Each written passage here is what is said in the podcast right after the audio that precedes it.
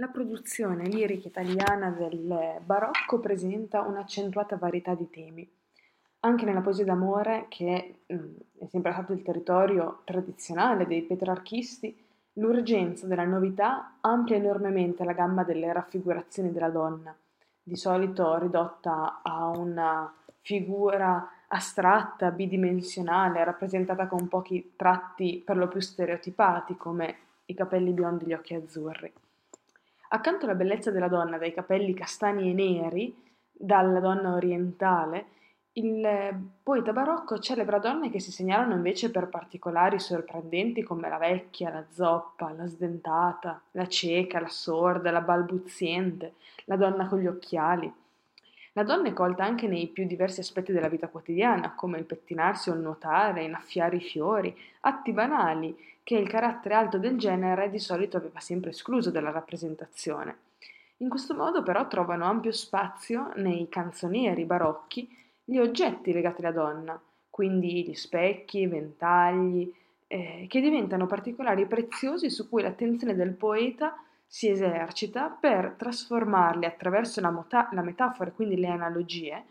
e in particolare allusivi di mondi più ampi, distanti, che si aprono per un breve istante, eh, ma che danno uno scorcio nuovo all'osservatore. La meraviglia comporta proprio la velocità di associazioni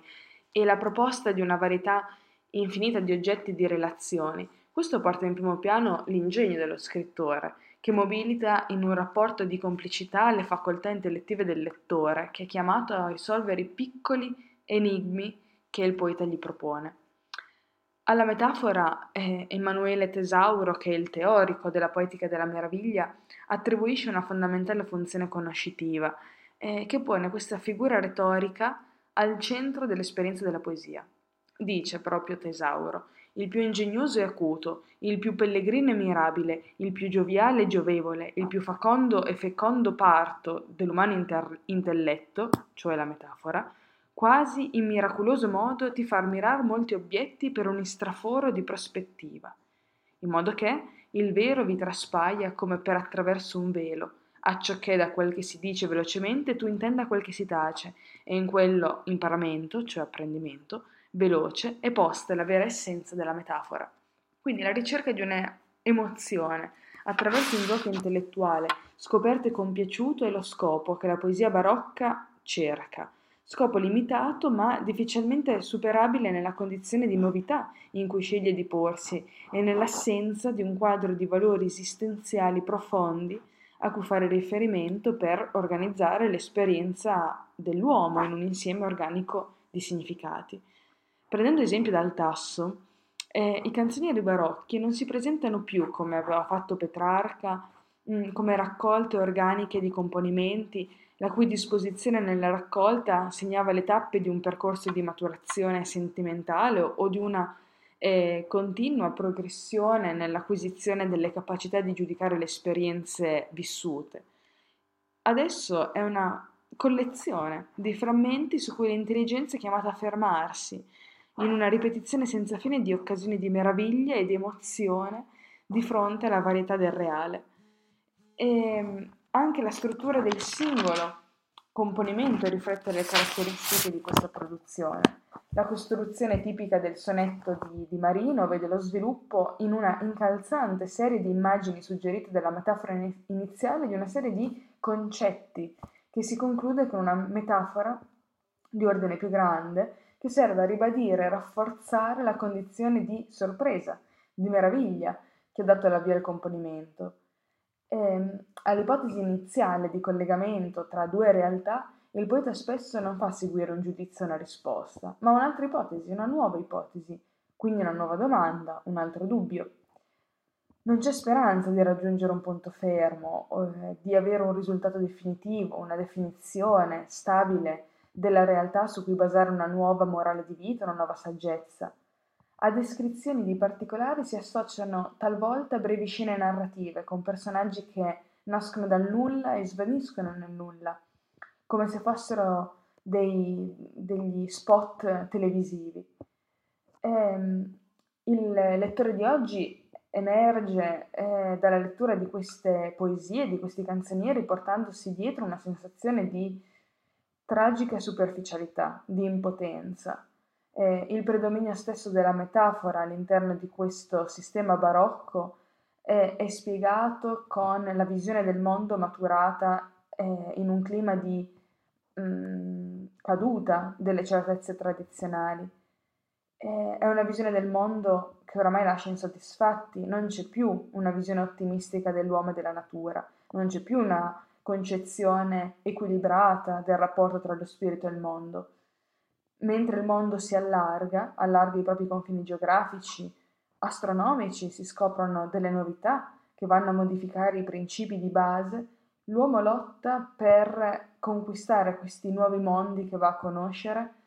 e perfe- per perfezionare le tecniche del sapere. Ma questa civiltà barocca non riesce a trovare una fede, non riesce a trovare una certezza, la sua unica stabilità è quella che esiste una tecnica che può essere sempre più perfezionata. La sola certezza è che tutte le cose sono incerte, il reale è instabile, le parvenze sono ingannevoli, c'è una relatività che regge i rapporti fra le cose. E questa meraviglia arriva a denunciare lo stato d'animo eh, sofferto, che si traduce nella lirica dell'emozione. Così anche l'uso metaforico eh, ha giustificazione nel riflesso di questa instabilità della vita, del reale, che si accompagna in tutta la visione del mondo barocca. La metafora risponde a questa necessità di esprimersi e di far sentire il proprio modo di vedere le cose. In questo gioco di allusioni, di illusioni, molto complesso, ma perché è la realtà stessa che è diventata complicata e non risponde più alle leggi che gli uomini fino ad allora si erano dati. A proposito di metafora, vale la pena sicuramente ricordare il grande teorico eh, della, della, metafora che è Emanuele Tesauro. Si, un, ehm, eh, si tratta di un personaggio nato a Torino, siamo nel 1591, era proveniente da una famiglia nobile, era un cadetto, Fu edu- educato dai gesuiti, entrò nella Compagnia di Gesù nel 1611, predicatore riconosciuto di gran talento, tanto da diventare il predicatore ufficiale della duchessa Cristina di Savoia. E, ehm, in seguito poi però ad una polemica con un suo confratello, che era tra l'altro il confessore della duchessa, abbandonò l'ordine, mm, benché mantenne lo stato ecclesiastico. Passa al servizio di un altro principe, ehm, che segue in che seguì in Fiandra, per esempio, di cui difende le, le ragioni in numerose opere storiografiche pubblicate nel corso della Prima Guerra Civile che contrappose in Piemonte i filo francesi e i filo spagnoli. E, ehm, alla fine di questa ostilità, tra l'altro, non rientrò neanche a corte, preferì l'incarico di precettore dei principi eh, del, del, signore che aveva seguito, curò l'edu- l'educazione, per esempio, di Vittorio Amedeo, che sarebbe stato il primo re di Sardegna, e questo gli assicurò anche la sicurezza necessaria per completare gli studi eh, a cui si era dedicato eh, nella giovinezza. Quindi abbiamo un predicatore, un tragediografo, uno storiografo, un trattatista morale. Emanuele Tesauro spicca nel panorama culturale dell'Europa barocca e soprattutto la sua opera più importante, celebre, è il Canocchiale aristotelico, in cui evidenzia e con chiarezza i rapporti profondi che intercorrono tra le forme privilegiate dai letterati e dagli artisti del nuovo secolo e le tendenze innovative che la trasformazione del mondo impone alla mentalità degli uomini del barocco. Attraverso questa sistemazione teorica, il barocco letterario finisce di essere una moda e diventa proprio un'espressione positiva della sensibilità del tempo, l'irrequietezza intellettuale che era tipica dell'età di transizione, pensiamo al tasso, trova in questo modo l'occasione di trasformarsi in coscienza critica, in fattore positivo di sperimentazione, di ricerca. E, e all'interno di questa opera, ehm, nel calocchiale eh, aristotelico, tratta proprio il valore della, eh, della metafora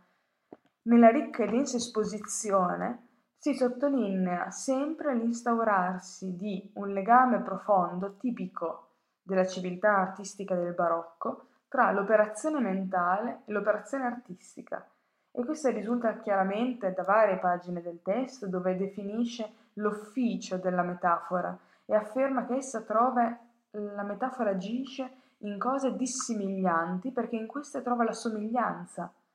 traendo la mente, non men che la parola, da un genere all'altro. Quindi pone la metafora come motore e principio del discorso. Il linguaggio barocco privilegia l'intuizione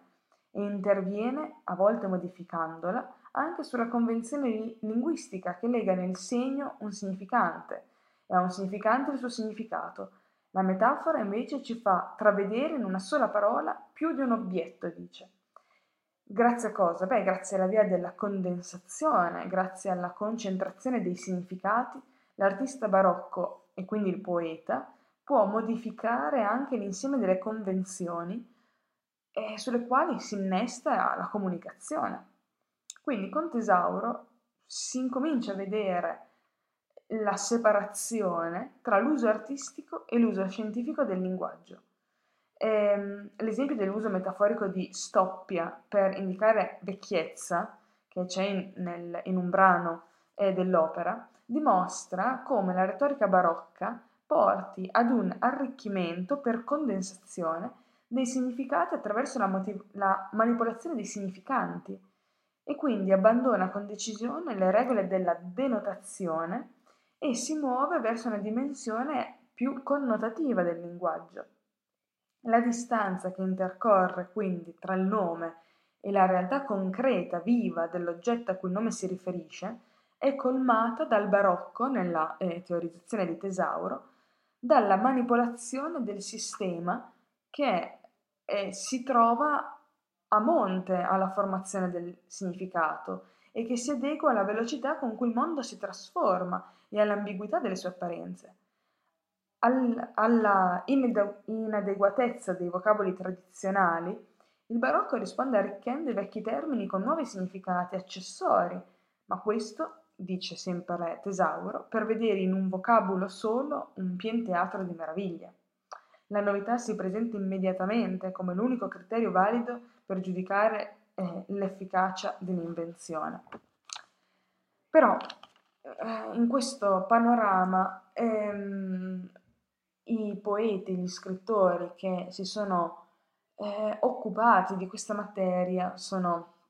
veramente numerosi. Alcuni eh, temi legati allo scorrere inarrestabile del tempo, eh, con la descrizione di tutte le forme del, del calcolo del tempo, l'orologio come meridiana, come clessidra, orologio meccanico a ruote, e trovano nel trattamento barocco della realtà la forma che assicura, proprio per le sue caratteristiche peculiari, risultati di profonda suggestione. Pensiamo, eh, per esempio, alle opere di Ciro di Perse. Ciro di Perse fu un poeta di nobilissima famiglia nato in Friuli, siamo a, nel 1599, studiò filosofia, una delusione d'amore lo spinse ad entrare nell'ordine mh, dei Cavalieri di Malta. Par- sappiamo che partecipò ad una spedizione militare contro i turchi, poi rientrato in Friuli trascorse il resto della sua vita a San Daniele e lì vi morì nel 1663. E, ehm, fu autore, però, quello che volevo ricordare, eh, è che fu autore di una raccolta di poesie che mh, apparve postuma nel 1666, che conobbe tantissime edizioni, ben 12, e rappresenta una delle espressioni più riuscite della poesia del secolo, per la profondità e la coerenza con cui l'autore sa affrontare i temi fondamentali della sensibilità barocca. C'è una poesia che si chiama appunto Orologio a ruote e eh, presente, abbiamo detto, in molti canzonieri barocchi l'orologio è l'emblema della fugacità del tempo, è il testimone impassibile della precarietà della vita dell'uomo. E questa poesia dice così, descrivendo l'orologio e la sua funzione. Mobile ordigno, di dentate rote, lacera il giorno e lo divide in ore, ed ha scritto di fuor con fosche note, a chi legger le sa, sempre si muore. Mentre il metallo concavo percuote, voce funesta mi risuona al core, né dal fato spiegar meglio si puote, che con voce di bronzo il rio tenore, perch'io non speri mai riposo o pace, questo che sembra in un timpano e tromba, mi sfida ognor contro l'età vorace, e con quei colpi onde il metal rimbomba, affretta il corso al secol fugace, e, perché sapra, ognor picchia la tomba. Ehm, movi- descrivendo brevemente insomma, il senso di quest'opera che è chiara nel testo, questo movimento regolare delle ruote dell'orologio meccanico non offre all'autore l'occasione per celebrare l'abilità costruttiva dell'uomo che realizza questo strumento o l'elogio di uno strumento che introduce l'uomo del Seicento nel mondo moderno che vuole una precisione matematica anche nello scandire il tempo e le ore. È posta sotto l'insegna della distruzione, lacera il giorno, diceva la poesia, la regolarità con cui l'orologio scandisce il tempo è la dimostrazione sensibile della inesorabilità del suo trascorrere, del trascorrere del tempo, dell'avvicinarsi progressivo e inevitabile della fine, della morte, intesa come distruzione progressiva e globale, come fine eh, segreto e inarrestabile di ogni mutamento, come fine della possibilità. Il particolare visivo che apparentemente realistico e nel primo verso la parola dentate acquista però un significato anche metaforico quando si accosta a questa immagine la metafora del componimento, che è la parola lacera. Alla durezza del metallo si contrappone quindi la fragilità di una materia che cade, si lacera la carta, la stoffa, il cuore. Nell'accostamento metaforico lacera il giorno, è condensato il concetto che il resto del sonetto poi sviluppa fino all'immagine finale della, trom- della tomba. L'efficacia dello sviluppo è sostenuta dall'abilità, sicuramente, con cui il, il poeta sa imprimere al sonetto un andamento ritmico che richiama la natura meccanica dell'oggetto e, e riesce anche a generare il suono. Tutte le figure retoriche della ripetizione sono poste per creare una rete di echi fitta ma regolare, quindi prevedibile, tanto quanto sono prevedibili i meccanismi che gestiscono, che organizzano l'ordigno, l'orologio. E il progressivo infittirsi, appesantirsi delle ripetizioni, a volte parole intere, suggerisce la stessa sensazione di oppressione che quelle immagini vogliono suscitare e alimenta nel lettore quindi la sensazione di non poter sfuggire da questo meccanismo inesorabile che scandisce, ma scandendo governa lo scorrere del tempo e della vita. E, ehm, questo è un esempio chiaro di, eh, di, te- di un tema così frequente nella poesia barocca che è lo scorrere del tempo. Componimenti come questi testimoniano la profonda drammaticità della condizione del letterato barocco. Di fronte a questi esiti, l'affettata baldanza di Marino, la superficialità di molti altri componimenti del secolo può essere considerata come una maschera consolatoria, è una pratica che allontana l'uomo del Seicento dalle domande alle quali la cultura barocca non sa dare, non è in grado di offrire eh, risposte uniche e definitive. La struttura aperta della lirica barocca permette quindi una gamma di risultati molto ampia, dall'inquietudine all'enigma di certi comportamenti, alla drammatica inquietudine esistenziale eh, di, di, altri. In questo ambito però ehm, in ambiente proprio pienamente barocco, ehm, dobbiamo collocare la potente poesia oscura, poesia del frate calabrese Tommaso Campanella. In lui la tensione intellettuale e il rigore morale fanno della metafora lo strumento che illumina l'uomo nel suo progredire verso la costruzione di un nuovo mondo, e in cui questi, liberato dalle tenebre dell'oppressione, possa vivere in pieno accordo con la natura, un'esperienza di cristianesimo radicale, basato sul superamento dell'egoismo, sul superamento della violenza. E il tentativo di porre in atto questo progetto attraverso un'insurrezione delle plebi eh, calabresi costò a Campanella 30 anni di carcere, eh, spesso con- scontate in condizioni estremamente dure. La sua poesia, che nasce in queste condizioni drammatiche, accanto agli scritti filosofici, storici, politici, è il documento di un'esperienza di ricerca totale. eh, che vuole rinnovare dall'interno il mondo della Controriforma e vuole condizionare eh, l'uomo stesso. Egli va decifrando la natura, vuole elaborare un linguaggio personale che non trova nella tradizione precedenti eh, se non nella Bibbia in Dante e in questo è un prodotto assolutamente originale di tutto il Seicento. Vale la pena soffermarci un attimo sulla figura di questo uomo di Campanella. E abbiamo detto che è calabrese, nasce in Calabria nel 1568 ed è figlio di un, una persona analfabeta, di un ciabattino, ma Tommaso Campanella è di ingegno precocissimo, a 13 anni già sapeva parlare tranquillamente il latino. E a 14 anni entra nell'ordine domenicano dove riceve la formazione aristotelica, ma questa presto la rifiuta, la supera e mh, cerca di aderire a una visione a lui più congeniale del mondo, eh, che è quella proposta da un altro filosofo che è Telesio, che proponeva in una sua opera che si chiama Sulla natura, spiegata per mezzo dei suoi principi, una spiegazione dei fenomeni naturali basata non su elementi metafisici, ma sui principi interni alla natura stessa, e come la, la massa corporea, il significato del caldo e del freddo, lo studio e la pratica dell'astrologia e della magia eh, concorsero a confermare nel giovane Campanella la persuasione che il mondo sia un'entità, un organismo, animato da un'energia che domina ogni suo processo.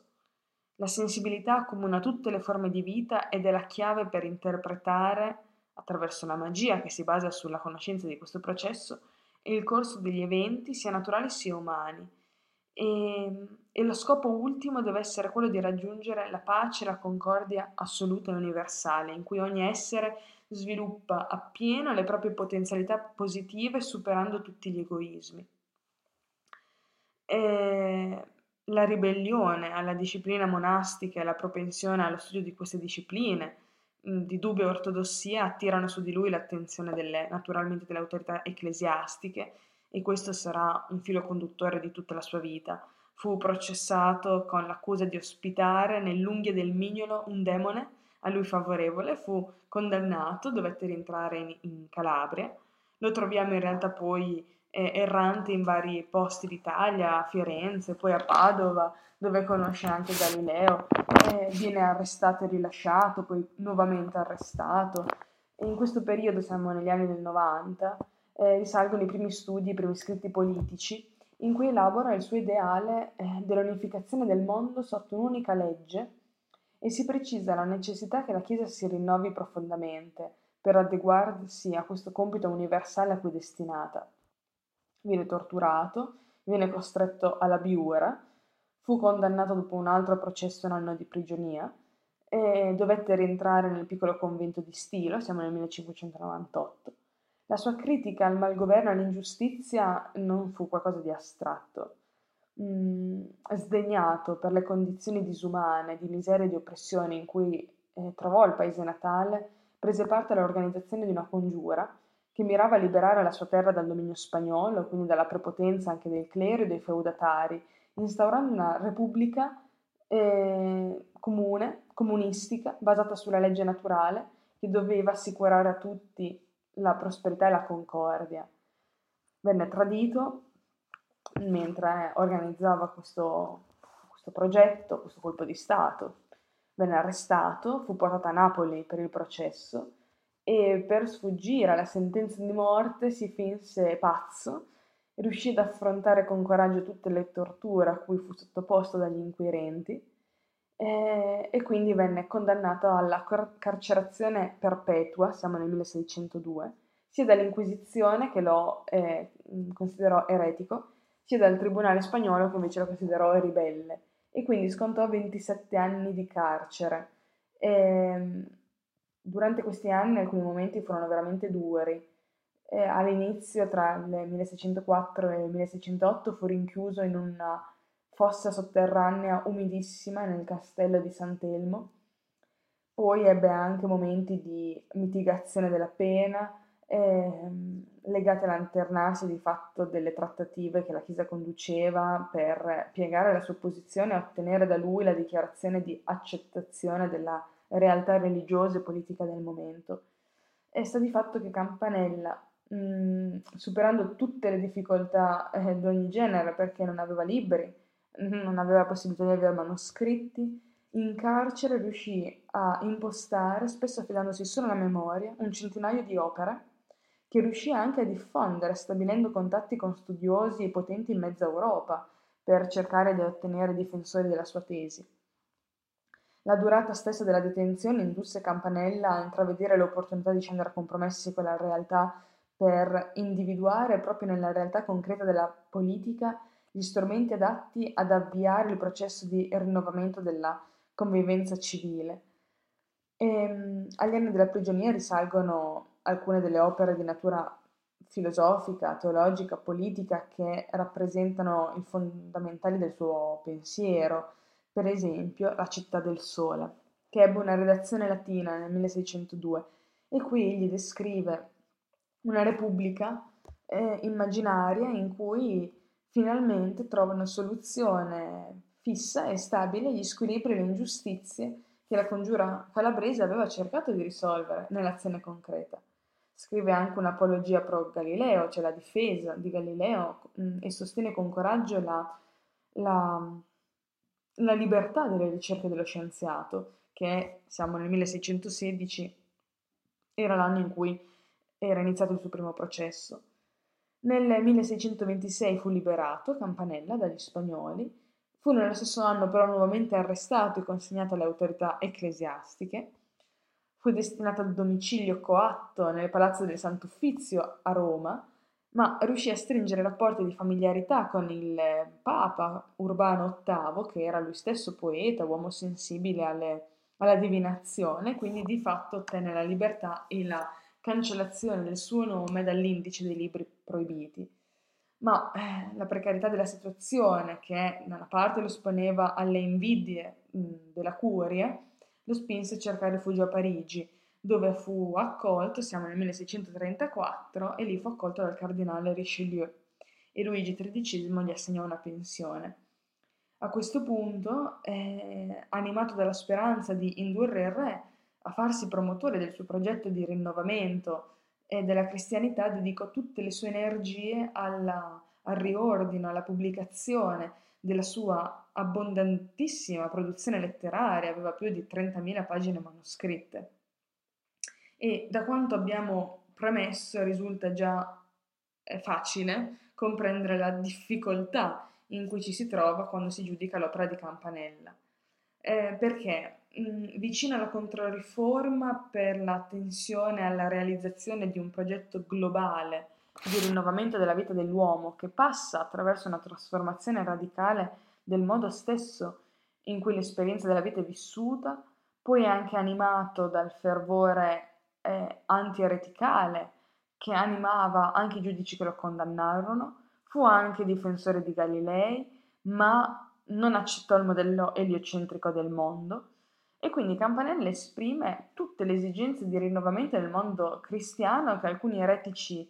medievali, basti pensare a Gioacchino da Fiore, siamo nel 1130, avevano tentato di realizzare nella cristianità, offrendo al mondo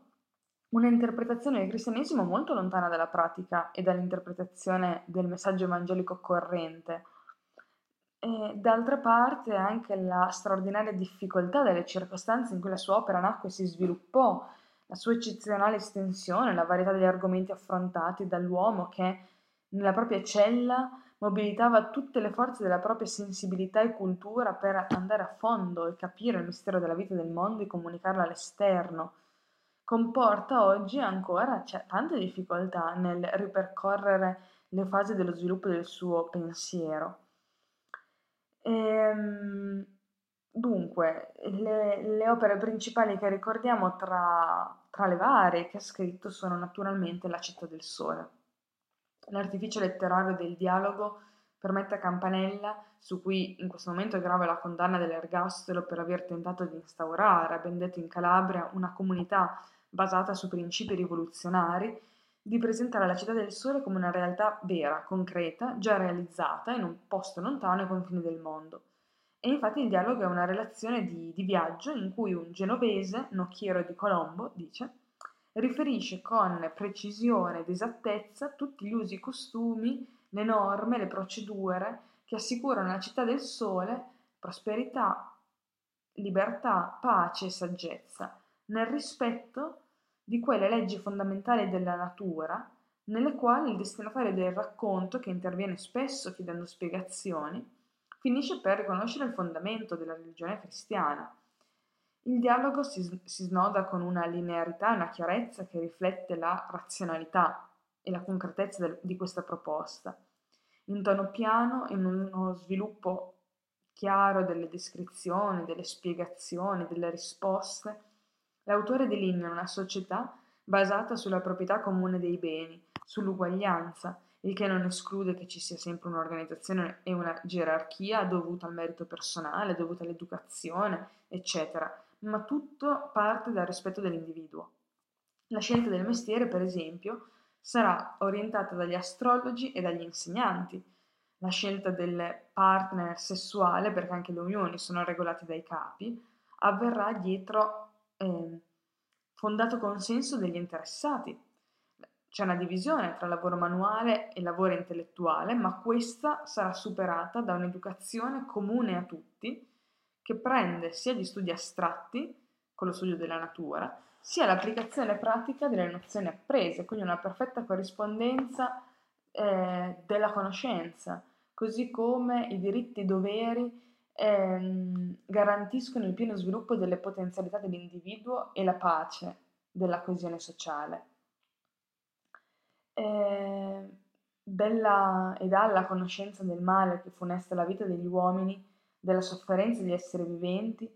Campanella trae lo stimolo a lottare sempre contro quel male che deve essere trasformato in bene attraverso l'azione anche della poesia. Infatti Campanella scrive poesie. Il poeta è lontanissimo dall'attribuire alla metafora solo una, una funzione intellettuale o edonistica. Ehm, per Campanella anche il piacere del corpo è una rivelazione religiosa, è una manifestazione dell'energia che non solo anima e governa il mondo, ma deve essere inter- indirizzata a eliminare il male, che abbruttisce il mondo e abbruttisce il corpo, ed è spiegato dall'egoismo, dall'isolamento, dall'ignoranza del bene, dall'essere privato della comunione e che condanna quindi tutto ciò condanna il singolo individuo a prevaricare per soddisfare i propri bisogni. L'urgenza di liberarsi da questi limiti è la causa della tensione morale che anima anche le poesie di Campanella, sempre impegnato a spostare in avanti i confini della conoscenza